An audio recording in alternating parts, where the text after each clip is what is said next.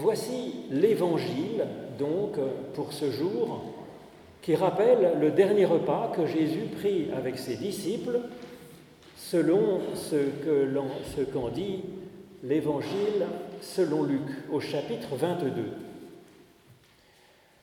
L'heure venue, Jésus se mit à table et les apôtres avec lui. Il leur dit, J'ai vivement désiré de manger cette Pâque avec vous avant de souffrir, car je vous le dis, je ne la mangerai plus jusqu'à ce qu'elle soit accomplie dans le royaume de Dieu. Ayant pris une coupe et ayant rendu grâce, Jésus dit, Prenez ceci, partagez entre vous. Car je vous le dis, à partir de maintenant, je ne boirai plus du fruit de la vigne jusqu'à ce que le royaume de Dieu soit venu.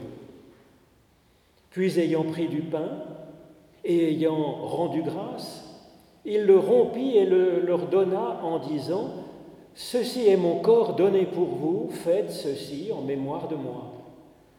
Il fit de même avec la coupe après le souper, en disant, Cette coupe est la nouvelle alliance en mon sang qui est répandue pour vous.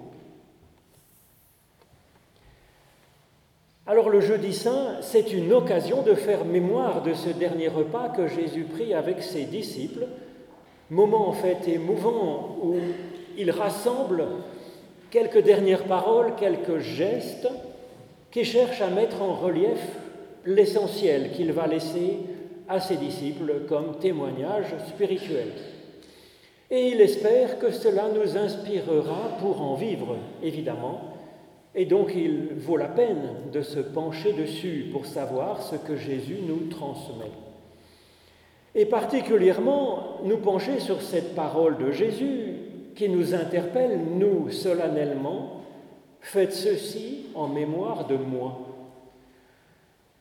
Il s'agit alors plus que de son témoignage spirituel, mais d'une mission qu'il nous donne pour la suite.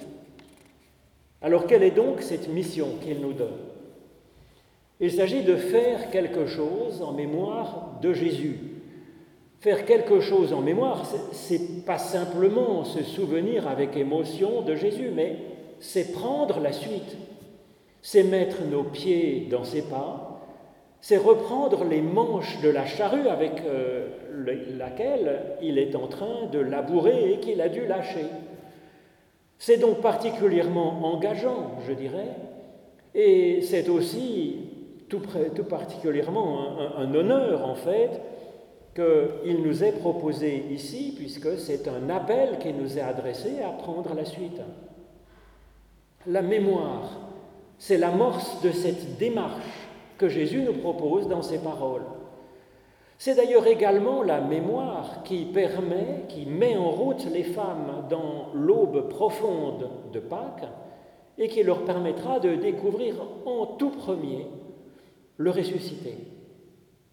En effet, dans le récit de Pâques, mais j'avance un petit peu, je prends un peu d'avance, il est écrit que les femmes se mettent en route vers le tombeau. Et ce mot, tombeau, ça pourrait être d'autres mots plus techniques, mais là, il s'agit du mot mémorial, mnéma en grec, qui est utilisé aussi pour dire la mémoire. Et dans ce récit de son dernier repas, Jésus nous dit Faites ceci en mémoire de moi. Et ce que l'on traduit là par mémoire, en fait, c'est en français le mot anamnèse anamnésis en grec. Et donc anamnèse, c'est ana, faire remonter, et mnéma, le souvenir, la mémoire du Christ. C'est ainsi un travail volontaire de se souvenir d'un événement passé, mais pas de le laisser dans le passé, mais de le faire remonter dans notre présent, le présent de notre existence, pour en vivre, donc pour faire quelque chose. C'est donc pas une soumission aveugle qui nous est donnée, le souvenir, l'obéissance, la soumission, au contraire. Au contraire, dans ce travail de mémoire, il y a un vrai travail de notre conscience, de notre intelligence, de notre cœur, de notre prière, afin que la parole du Christ, ses gestes nous inspirent, que ça nous mette en mouvement et cela, je trouve, ces quelques mots donc au, cours de la Sainte Seine et ce geste de l'anamnèse, ça me rappelle ce que Jésus dit dans l'Évangile selon Jean, dans ses entretiens, aussi derniers entretiens de Jésus dans les dernières heures. Et il nous dit, comme le Père m'a aimé, je vous ai aimé, demeurez dans mon amour, aimez-vous les uns les autres comme je vous ai aimé. Ça veut dire que Jésus lui-même s'est constitué ainsi en faisant mémoire de l'amour que Dieu a eu pour lui, non pas seulement d'en faire une action de grâce, une louange pour euh, des bonnes choses qui ont été passées, que Dieu lui a données en l'aimant, mais il l'intègre dans sa façon d'être comme étant capable à son tour d'aimer, finalement, d'aimer, à l'image de l'amour dont Dieu l'a aimé. Et il nous propose que cette euh, transmission continue finalement. Alors que demande donc Jésus quand il dit Faites ceci en mémoire de moi? Quel est ce ceci qu'il faudrait faire, que nous devrions faire, qui est tellement important, qui est essentiel pour que Jésus le place ici, le mette en relief ici de cette façon extraordinaire? Alors quand on regarde bien, contrairement à ce que l'on pense parfois, Jésus ne dit pas prenez et mangez le pain, buvez dans la coupe, en mémoire de moi. C'est pas ça qui est écrit. Sa phrase est claire, le faire ceci, le ceci, il fait, il fait référence au, dernier verbe actif euh, juste avant qu'il dise cela, évidemment. Hein. Et donc, qu'est-ce que Jésus dit juste avant, Voici mon corps qui est donné pour vous, faites ceci en mémoire de moi. Donc le ceci qu'il faut faire, bah, c'est de donner notre corps pour la vie des autres. Comme lui, le Christ, euh, donne la vie de son corps pour nous. Alors évidemment, ce message de donner notre vie en mémoire de Jésus-Christ qui donne sa vie, c'est un peu plus engageant que de manger un bout de pain de temps en temps au cours du culte, si vous voulez. Donc je comprends euh, qu'effectivement le glissement ait eu lieu. Mais Jésus, il nous invite à donner nous-mêmes notre vie en mémoire de lui. Alors effectivement, il est plus facile de dire en tendant un bout de pain, voici le corps du Christ, que de dire aux autres, voici de mon temps, voici de mes moyens, voici de mon agenda, voici de mes forces, de mes préoccupations, que je désire consacrer à votre vie, à votre amélioration de votre vie, en mémoire du Christ qui a donné sa vie pour moi. Il est plus facile de dire Jésus vous aime, comme c'est marqué des fois sur le pare-choc arrière des voitures en Amérique, que d'essayer, bon an, mal an, euh, d'aimer un petit peu euh, quelques personnes que nous aurions eu à cœur de vouloir aider. Alors heureusement qu'en général, il ne s'agit pas non plus de donner sa vie au sens de mourir. Il s'agit de donner de notre vie. Le but n'est pas d'en mourir, évidemment. Le but est que celui qui aide comme celui qui a aidé, l'un comme l'autre, voit leur vie augmenter dans cet amour manifesté à l'occasion euh, d'une rencontre. Et c'est en général le cas. Le but, l'action de Jésus, nous dit-il aussi dans l'Évangile selon Jean, c'est de nous donner la vie en abondance, la vie en plénitude. C'est pas qu'on meurt au service actif. Or, la vie en abondance, c'est une vie, littéralement une vie qui est en débordement, une vie qui donne, une vie qui augmente la vie, mais qui ne nous manque pas parce que de toute façon, ça déborde. Donc le but de Jésus, d'ailleurs, dans son existence, n'est pas de perdre sa vie. Et quand il se rend compte qu'il est face à un choix tragique, et puis que la, voilà, les circonstances font qu'il doit aller jusqu'au bout, jusqu'à la dernière extrémité, il ne le fait pas euh, joyeusement en disant euh, euh, je vais donner ma vie. On le sent bien. son but, lui, à Jésus, c'est de vivre c'est de rayonner dans ce monde, c'est pas de perdre sa vie.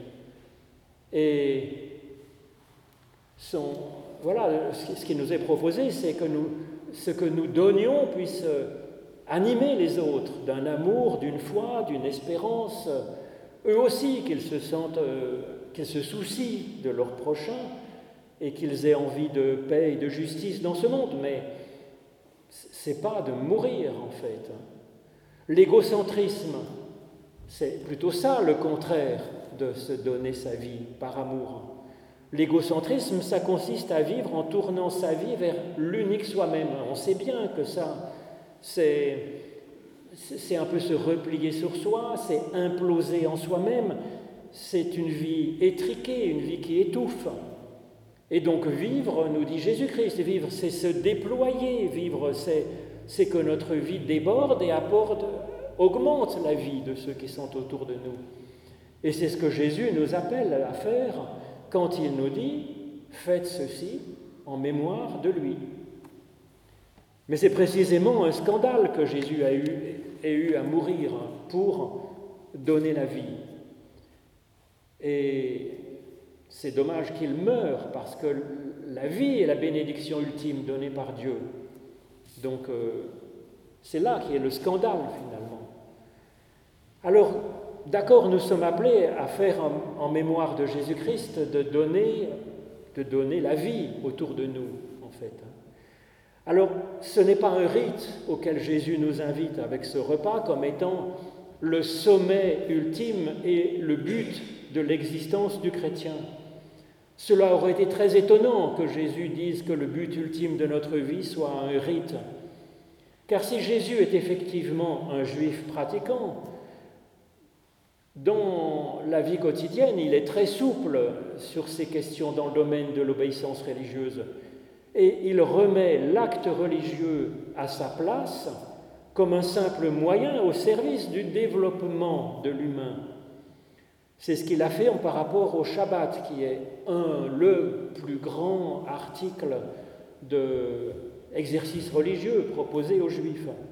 Et Jésus dit, le Shabbat est fait pour l'homme, comme un outil de développement de l'humain, et non pas l'humain pour le Shabbat, comme si le Shabbat était le sens, le but ultime de la vie humaine. Donc l'acte religieux, c'est au service du développement de l'humain.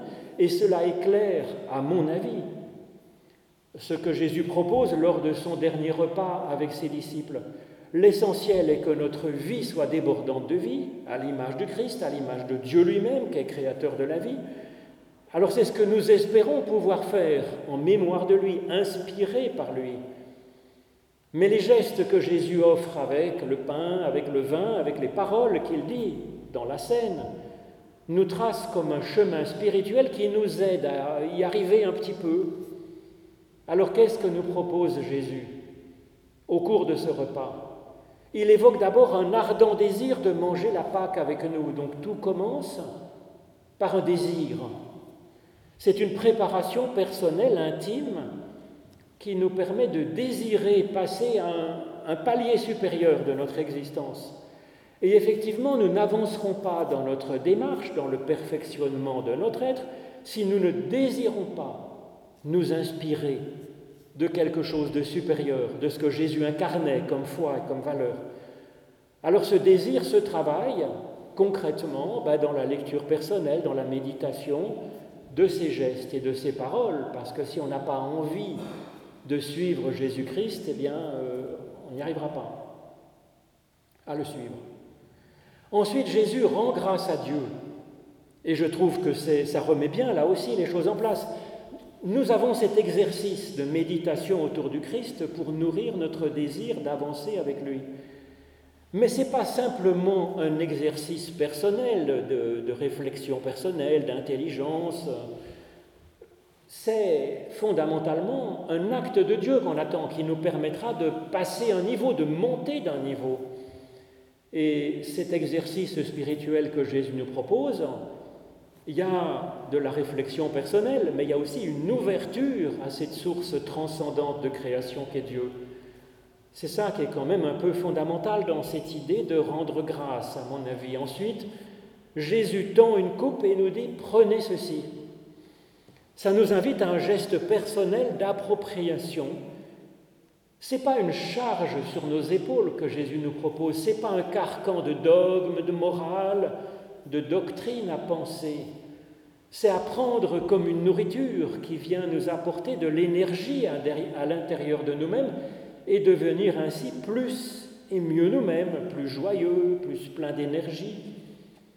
Et puis à se prenez, Jésus ajoute, et partager entre vous. Alors oui, vivre en Christ, c'est pas simplement devenir soi-même plus vivant. C'est ça aussi, c'est être plus vivant et être membre d'un corps plus vivant. Le corps d'une humanité plus humaine, au sens où le Christ est l'humain véritable. Et donc l'essentiel est là finalement.